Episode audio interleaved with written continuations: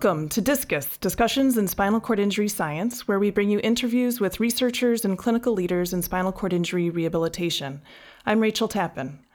Today I'll be talking to Dr. George Hornby and Dr. Carey Holleran about a major effort on both of their parts the Clinical Practice Guideline to Improve Locomotor Function Following Chronic Stroke, Incomplete Spinal Cord Injury, and Brain Injury, which was recently published in the Journal of Neurologic Physical Therapy. Dr. Hornby is a co author on this CPG. He's also a professor in the Department of Physical Medicine and Rehabilitation at Indiana University School of Medicine, as well as the Director of Knowledge Synthesis for the Academy of Neurologic Physical Therapy. Welcome, George. Thanks for having me. Absolutely. And uh, Dr. Holleran is a collaborator on the CPG as well. She's the co chair of the Locomotor Training Knowledge Translation Task Force, also through the Academy of Neurologic PT. She's also assistant professor of physical therapy at Washington University in St. Louis. And welcome, Carey. Thank you. Now, I'm, I'm hoping that we can get a bit in the weeds on this CPG and how it should and will impact spinal cord injury rehabilitation in particular, which means that we're going to make an assumption that you, dear listeners, have already read this important paper. Uh, so it's currently open access in the January issue of JNPT, the Journal of Neurologic Physical Therapy. If you haven't read it yet, go read it.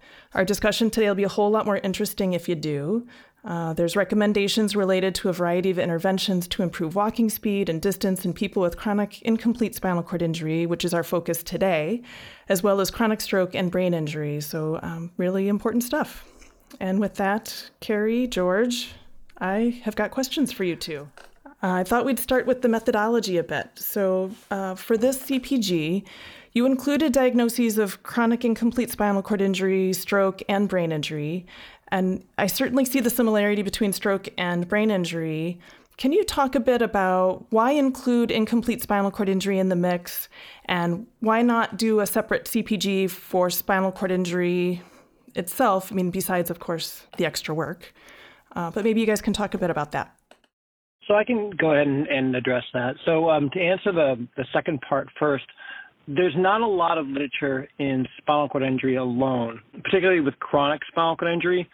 So we would have to uh, increase the size of and the scope of the clinical practice guideline to um, do a subacute and acute spinal cord injury, which would have been fine. However, the, to answer the first part, I think that uh, from my perspective, doing research in this population for a bit, and Carey can speak to this from her clinical experience and research. That I, we felt that spinal cord injury, especially incomplete injury, was somewhat similar to brain injury and uh, stroke, except for, of course, the bilateral nature that you usually see. They all present as upper motor neuron type disorders uh, with paresis, weakness, and spasm, spasticity, and discoordination that's somewhat similar across these diagnoses. The idea that they're both they're all, excuse me, um, acute onset um, separates spinal cord from other maybe spinal diseases like multiple sclerosis that could be lumped in as the, because they're more degenerative. Um, that's how we addressed all three together. The other important factor is that we, we, I personally, and I believe that others buy into this, is that when you have a neurological disorder, acute onset, you really are, are working with the spared nervous system that's available. And the idea there is that learning and plasticity in neural circuits is going to rely on these spared circuits more so than different mechanisms of plasticity in different diagnoses. So because they presented somewhat similarly with the upper motor neuron type disorders and because they're acute onset, and that plasticity is probably very similar across these disease processes, we felt like we could combine them. I see. Well, and you mentioned like you could have done a separate CPG around if you had included subacute and chronic spinal cord injury. Um, what's your sense? Do you think the the recommendations would have ended up being different, or how would they have been different? I think the recommendations would have been the same. If we include subacute spinal cord injury, there are studies um, that are very um, well known. The SCILT trial, for example, found that spinal cord injured patients who are receiving bodyweight support treadmill training um, don't improve any more than overground type training. And so um, that's not something that a lot of therapists who believe in body weight support treadmill training want to hear, but, but that's probably, unfortunately, one of the answers that would have come out of that. Um, the, the number of articles is pretty low, though, in spinal cord injury. This is such such a more rare disease than stroke, for example. Um, so relying on those similar mechanisms of plasticity in acute onset disorders was really how we felt like we could lump SCI in with the other disorders sometimes early after injury with patients with incomplete spinal cord injury, a lot of times you're really considering prognosis. So it's less about the tool, right? So yes, I do think the active, the recommendations would look the same. The question is for improving walking outcomes, those same interventions I would think would look the same in subacute SCI. The question is how the patient's going to respond. Um, you know, do they have the prognostic indicators that walking, independent walking is in the cards? I think that's sometimes what clinicians have a hard time wrapping their head around. Mm-hmm. Mm-hmm. And so the prognostic indicators in acute spinal cord injury, that might be a different piece that would go in a CPG that was specific to spinal cord injury that isn't really the same for the whole group. Is that what you're saying? Yeah, I mean, I think certainly that there's going to be, you know, there are some prognostic indicators for stroke, and there's certainly prognostic indicators for walking um, for incomplete spinal cord injury. Um, I don't know much about brain injury, like specific tools or anything that are out there. I assume they'd be mm-hmm. pretty similar to stroke on top of what's the cognitive status of the patient. But that becomes a big determining factor of who do you think is actually going to respond to the interventions that we know are appropriate um, or known to improve walking related outcomes. Mm-hmm. Yeah, I can certainly see how that'd be an important part of a CPG that involved acute anything really, um, but particular since we're talking about spinal cord injury today for acute spinal cord injury. Right. Got it. Well, so maybe we can switch focus a little bit and talk about that the action statement that was specific to robotic assisted walking training. So I'm just going to go ahead and quote from the CPG, so from the paper, I should say. Um, so it states that uh, quote, clinicians should not perform walking interventions with exoskeleton robotics on a treadmill or elliptical devices. Um, and so, you know, as I think this through, like this is really a rapidly changing area of research, and you know, the literature, you know, as with any CPG, right, it takes time to put it together. So this is really only literature up to December 2016. So, does that recommendation still hold true? What does that mean for, say, overground robotic devices, which seems like is maybe more prevalent in the literature now? What are what are your guys' thoughts? I think what's important when people look at the actual action statements to understand why a certain recommendation was um, provided. And so it's not so much the robot that's not the best thing in the world. It could be helpful for certain populations, but we are talking about chronic, mostly ambulatory patients with spinal cord injury. And now you're going to have a robot help someone who can already walk even a little bit. So when that happens, people relax. It's the slacking factor of principle of laziness. And whether that happens on a treadmill or an elliptical or over ground, something shouldn't be helping the patient walk too much because the patient has to generate effort, muscular activity to actually move their own. And that's how the system changes quicker versus just passive movement. And when you think about it, it's what are those active ingredients that are causing the change in the outcome? So, what is it that's really causing the change? In the walking improvements. And it's really what the patient is doing. So it doesn't matter if they're doing it over ground on a treadmill with or without robotics. What we know happens when patients are in robotics is just like George expressed, they don't work hard. And we know that that's a critical training parameter. So that's why likely that recommendation is that we should not use robotics. So as, as I hear both of you talk about this, I hear there's two pieces that stood out to me. One is, of course, the intensity. Got that part loud and clear. So if there was some system where someone, well, and then the other piece I should say is that, um, George, you mentioned that these are folks who, eh, for the most part, can walk without the robot. Um, and so I guess I'm just wondering then, what does that mean for, say, scenarios where if somebody is non ambulatory, would that make a robot more applicable or no, or if um, or if there's some design of a robot that allows for um, the person using the the robot to achieve that higher intensity training. Does that does that change? I don't want to say change the recommendation, but does that change how we, we as clinicians maybe should apply the recommendations? Well, a couple things related to that. What, there's a subacute locomotor CPG that will be coming out in the next few years, and they're just they've just started their process. So I think that those those robotic devices over ground or treadmill will be addressed in patients with incomplete spinal cord injury at that point. If someone's extremely weak and non-ambulatory, um, the idea there is that you you probably need to help them somewhat, and that requires some body weight support and that requires some physical assistance. And you can provide that with therapists and or robotics, um, or you know just body weight support, kind of mechanical but non non robotic type tools. The that is all fine, and if you can get them stepping at all, I think that's better than non-walking. The problem that some of these robotics have and even therapists have is we tend to help too much.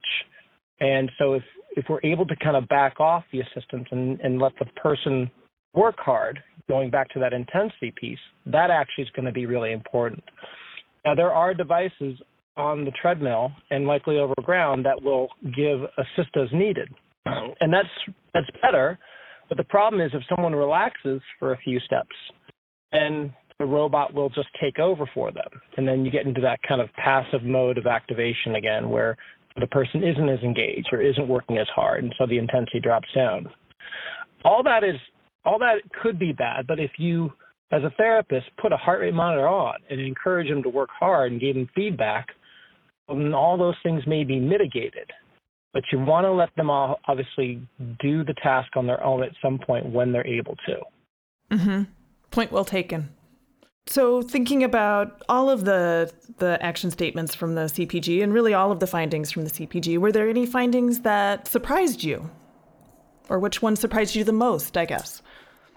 I know I was surprised by the the virtual reality recommendation. I don't know that I had necessarily an expectation, but I didn't know that it would land on the the should do intervention list. I mean, it makes sense from a salience and uh, perspective, engaging the patient, making it feel real world.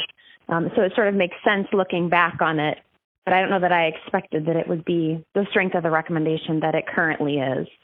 I think some of the limitations, and George can speak to the methodology, is within those recommendations or the studies that were done with virtual reality, there's less um, clarity on the intensity parameters, on the dosing parameters, which likely, as we see across the CPG, are influential on the outcomes.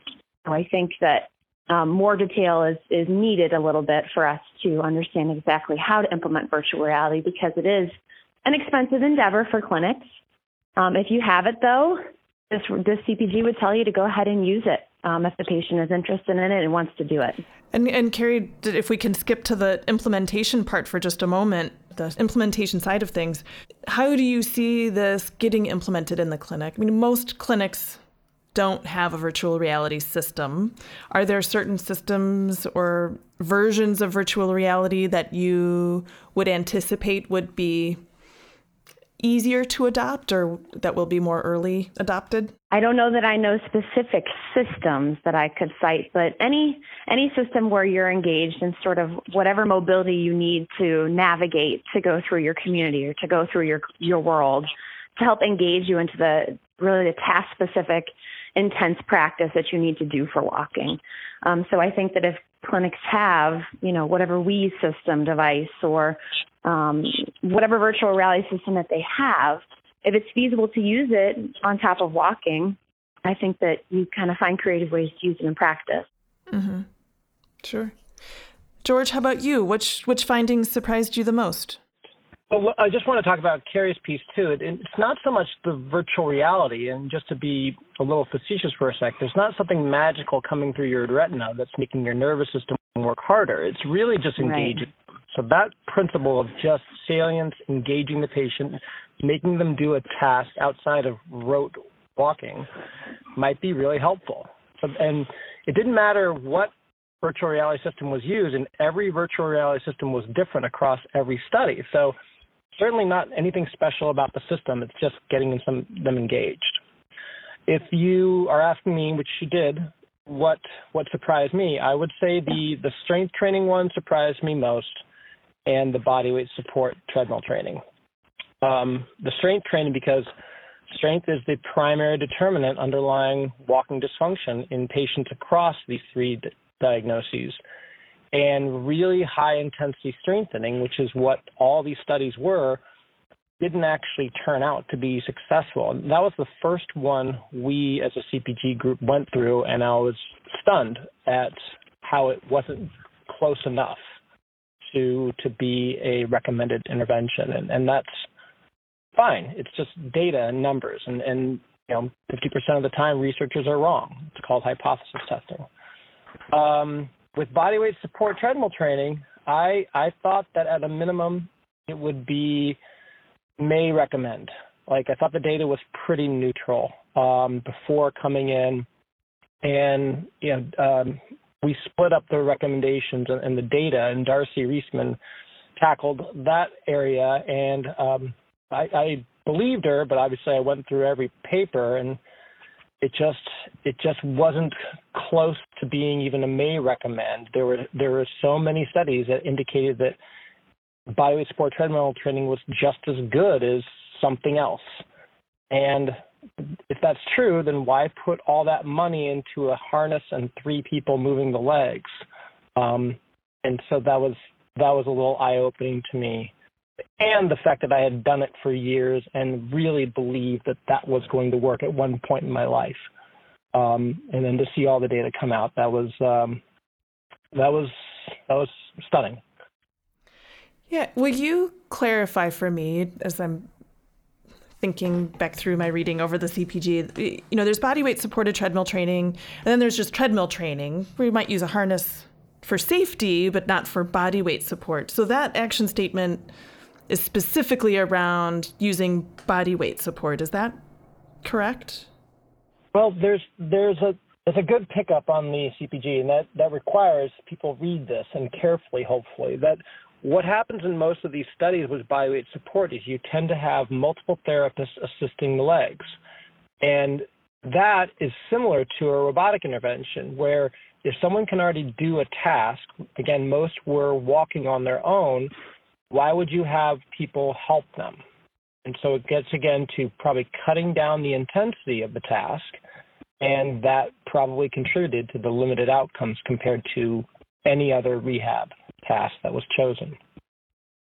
So it's not so much the bodyweight support, although that doesn't help because that's going to take off weight and that will reduce muscle activity for keeping yourself upright. But it's also the physical assistance that therapists often apply during the training. Got it. And then I guess I guess where I was going with my question too, though, is I think of with body weight supported treadmill training, there's two pieces to that. There's the body weight support piece and the treadmill piece. And is the treadmill versus overground distinction important there, or or no? I I think so. Um, I think the treadmill versus bodyweight support piece is the important distinction. Like a treadmill is, is just really convenient to get a lot of practice in, and if you have a safety harness, harness and you don't apply bodyweight support, well, that's just keeping them upright just in case they trip and fall. We do that all the time. Um, we won't have bodyweight support a lot, or even if at all, and we won't have therapists helping them. If, only if they need it will we help them. So just walking on a treadmill and getting the heart rate up and will give you a lot of task specific practice at high intensity, which is those active ingredients that Carey mentioned. So the treadmill training, you know, maybe with a harness for safety, but without actually lifting up any of the body weight, that sort of falls under action statement number one of the high in, the moderate to high intensity walking training. Whereas this action statement around the body weight supported treadmill training is like really that body weight support is the added the added piece. Do I have that right? The body weight support right. and the physical. and the assistance. Yeah. I think that's really important for therapists not to confuse because I use a treadmill with a harness used only as a catch in my clinical practice. almost all the time, or at least for some portion of my session, because it allows me, like George said, to get a, a large amount of practice, get patients walking faster than they may be comfortable with, and getting their heart rate quickly up in the beginning of the session before I maybe transition them to overground or stairs or variable environments. Um, so it's it's it's not about necessarily the tool; it's how you use it, and that's what's really important for the therapist to consider when they go to implement these action statements into clinical practice. Well, I guess I'll just chime in then too, because because I'm here and I guess I get to also say, I'll say clinically, like whether it's on the treadmill or overground, having a harness for safety, I'd say has been a real, you know, I've been doing this a long time. I've been a clinician over 20 years and it's one of the biggest practice changers of like, I can take risks is the wrong word, but I, I can have patients attempt things that might not have been safe without that harness in place or it wouldn't have been consistently safe. So yeah, big, big game changer, but helpful to know sort of where that lies in the, in the CPG. Well, another question for both of you then. Uh, we talked about which finding surprised you the most. Let's talk. Let's talk controversy. Have which findings have been the most controversial, or do you anticipate will be the most controversial, if any? I mean, I can speak to some of the feedback that I've gotten um, from therapists when we give presentations as part of the KT task force. And it's not necessarily around implementation of activities. I think it's sort of the discomfort of de implementing or taking out of practice some of those interventions that maybe therapists have used for a long time. Um, you know, we get comfortable in what we what we believe works, what we've done for the last however many years you've been in practice, and practice and behavior change is really hard. Um, so I think some of those those do nots or should not practices where we're really saying, okay, if your patient meets the inclusion of a CPG and they want to improve walking related outcomes, these are the things that you shouldn't do. And so I think that that's been maybe one of the harder things for therapists that have used these interventions for quite some time to really look at how am I going to take them out of my practice and not prioritize them anymore. Mm. Yeah, when I you know when I think back on changes in clinical practice that have happened and that I've made since I was uh, first starting out, you know, new evidence came along and it really required a lot of self-reflection and humility and requires a lot of ref- self reflection and humility to let go of things that I was doing before, or maybe reprioritize interventions based on a new evidence that comes along. You know, even though the old thing had seemed so powerful and really may well have been best practice at the time, um, it, that that time where change needs to happen can be can be tough. That's that's tough stuff.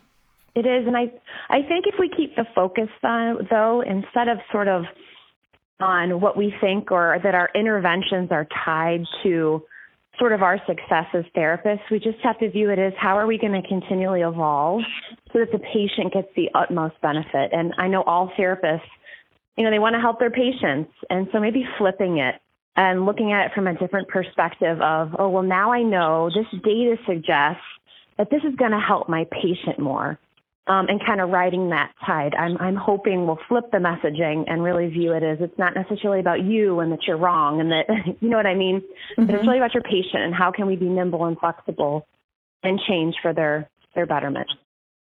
I love it. Yeah, let's focus on the things that we need to do going forward and and really then hopefully things will continue to evolve, right? So that you know, here let's hope that 20 years from now, we'll know so much more that we'll look back on what we're doing now and think, you know, gee, wasn't that quaint? Look at look at all of these new tools we have and the new evidence that we have, and um, that we we know so much more than than what we did then. And look how far we've come. That that would be terrific. I think we do that now. I oh for sure yeah absolutely I that's that's I was just doing that I guess for my own self thinking back you know the 20 years ago and the things I was doing that I now shake my head. Yeah, to your point though, I mean people will latch onto that technique or whatever they do and that that is um, what defines them as a therapist. And now you come in with a recommendation that tells them that that may not be the right thing to do. That's that's extraordinarily difficult. That's changing their livelihood, how they've done things for decades. And so they, that's not a message you want to hear. So any of those three recommendations that say don't do this, we've gotten pushback on that, and we continue to get pushback. And, and we go back to the data. You know, we're arguing against numbers, and you know, a lot of times these numbers don't lie. Mm-hmm. And I think it just like what you mentioned, George, this idea of what defines us, and and I would like to believe that what defines our profession is sort of our ability to to be nimble and flexible, to use the evidence to Im- figure out unique ways to implement it, to try to have clinical practice be as reflective of what we understand to be true in research or evidence in our own in our own clinic. So how can we? What are the skills that we have at doctoral training level to say, here's a piece of evidence, and here's how I'm going to work really hard in a coordinated interdisciplinary fashion with my team members and make this evidence come to light in the clinic. And that's really skillful. And that is really what we want to do and to define our profession as. I love it. Well, and so actually on that note, then Carey, you know, you're involved in the, um, or no, not just involved, the co-chair of the task force that is taking the lead on implementing some of these locomotor training strategies in the clinic. So, uh, what's the plan? How will how will this all get translated? Yeah, so our our plan is kind of like a spider web. We have a lot of things going at one time, and um, we have a lot of efforts that are sort of in tandem. Um, and we'd like to impact as many stakeholders as we can. So we have online tools for clinicians to utilize in clinical practice. Um, we're working right now with the online education KT Summit folks to help us develop education through the Synapse Center. We are have a project going right now where we're collaborating with neurologic residency programs from across the country to, you know, what are the commonly reported barriers that we know to be true from the literature and from a recent practice survey that we sent out through the ANPT and having sort of teaming up residencies together from across the country to work in teams to say, here's this barrier. Now, how are we going to overcome it? What's our strategy? Um, we've been doing social media blasts. We've had an education session at CSM. We've been in the student conclave. Um, so our hope is really just to reach a diverse set of stakeholders that would include patients, payers, caregivers, and basically just spread the word as much as we can to help um, streamline practice around the recommended action statements within the CPG. Okay. Any any specific recommendations, say for maybe a clinician who's listening, who is thinking, "Yep, I I'm ready. I'm going to implement these things in my clinic and help my department or my organization implement these." Any tips that you would give them that are concrete that you could share? Yeah, I think that the first thing you really need to understand about your own local context is what truly are the barriers. What really deep down are the barriers to implementing, you know, high intensity gait training into your clinical environment. Um, as an example, we were just meeting with the residency programs um, at CSM, and we had uh, one site that we were talking about just this just this idea: what are the true barriers um, in your clinic? And we talked for probably 30 minutes around the bush, and what it really came back to was that therapists just at their heart of hearts did not believe in the recommended action statements and were still very much um, clinging hold of those, you know, should not do recommendations. That's a really important thing to be able to identify because if you if you're starting to adopt all these strategies and they don't really target the specific barriers in your clinical context, you're just not going to have as much success. So if it's equipment that's a barrier, if it's you know um, stakeholder or managerial engagement that's an issue, if it's you, know, you really have to figure out what is limiting you to implement those should do recommendations in the clinic, which takes a bit of time and a lot of talking to figure out what those are. Ah, so figuring out within your within your department even what are the barriers um, before you even decide how you're going to go about it. Exactly. You really have to understand what's limiting the practice or what's limiting the implementation of the practice. Probably good advice for any change anyone ever wants to make in a clinic at any time, ever, about anything. Right on. Well, I, I think with that actually, I let's I think we'll go ahead and wrap it up. I, George and Carey, I want to thank you guys so much for the discussion um, and and for the important work you've done here uh, on the on the CPG. It's um, it's big stuff. Thank Thanks, Rach. And thank you, listeners, for tuning in. I hope that you enjoyed this episode, and I look forward to next time.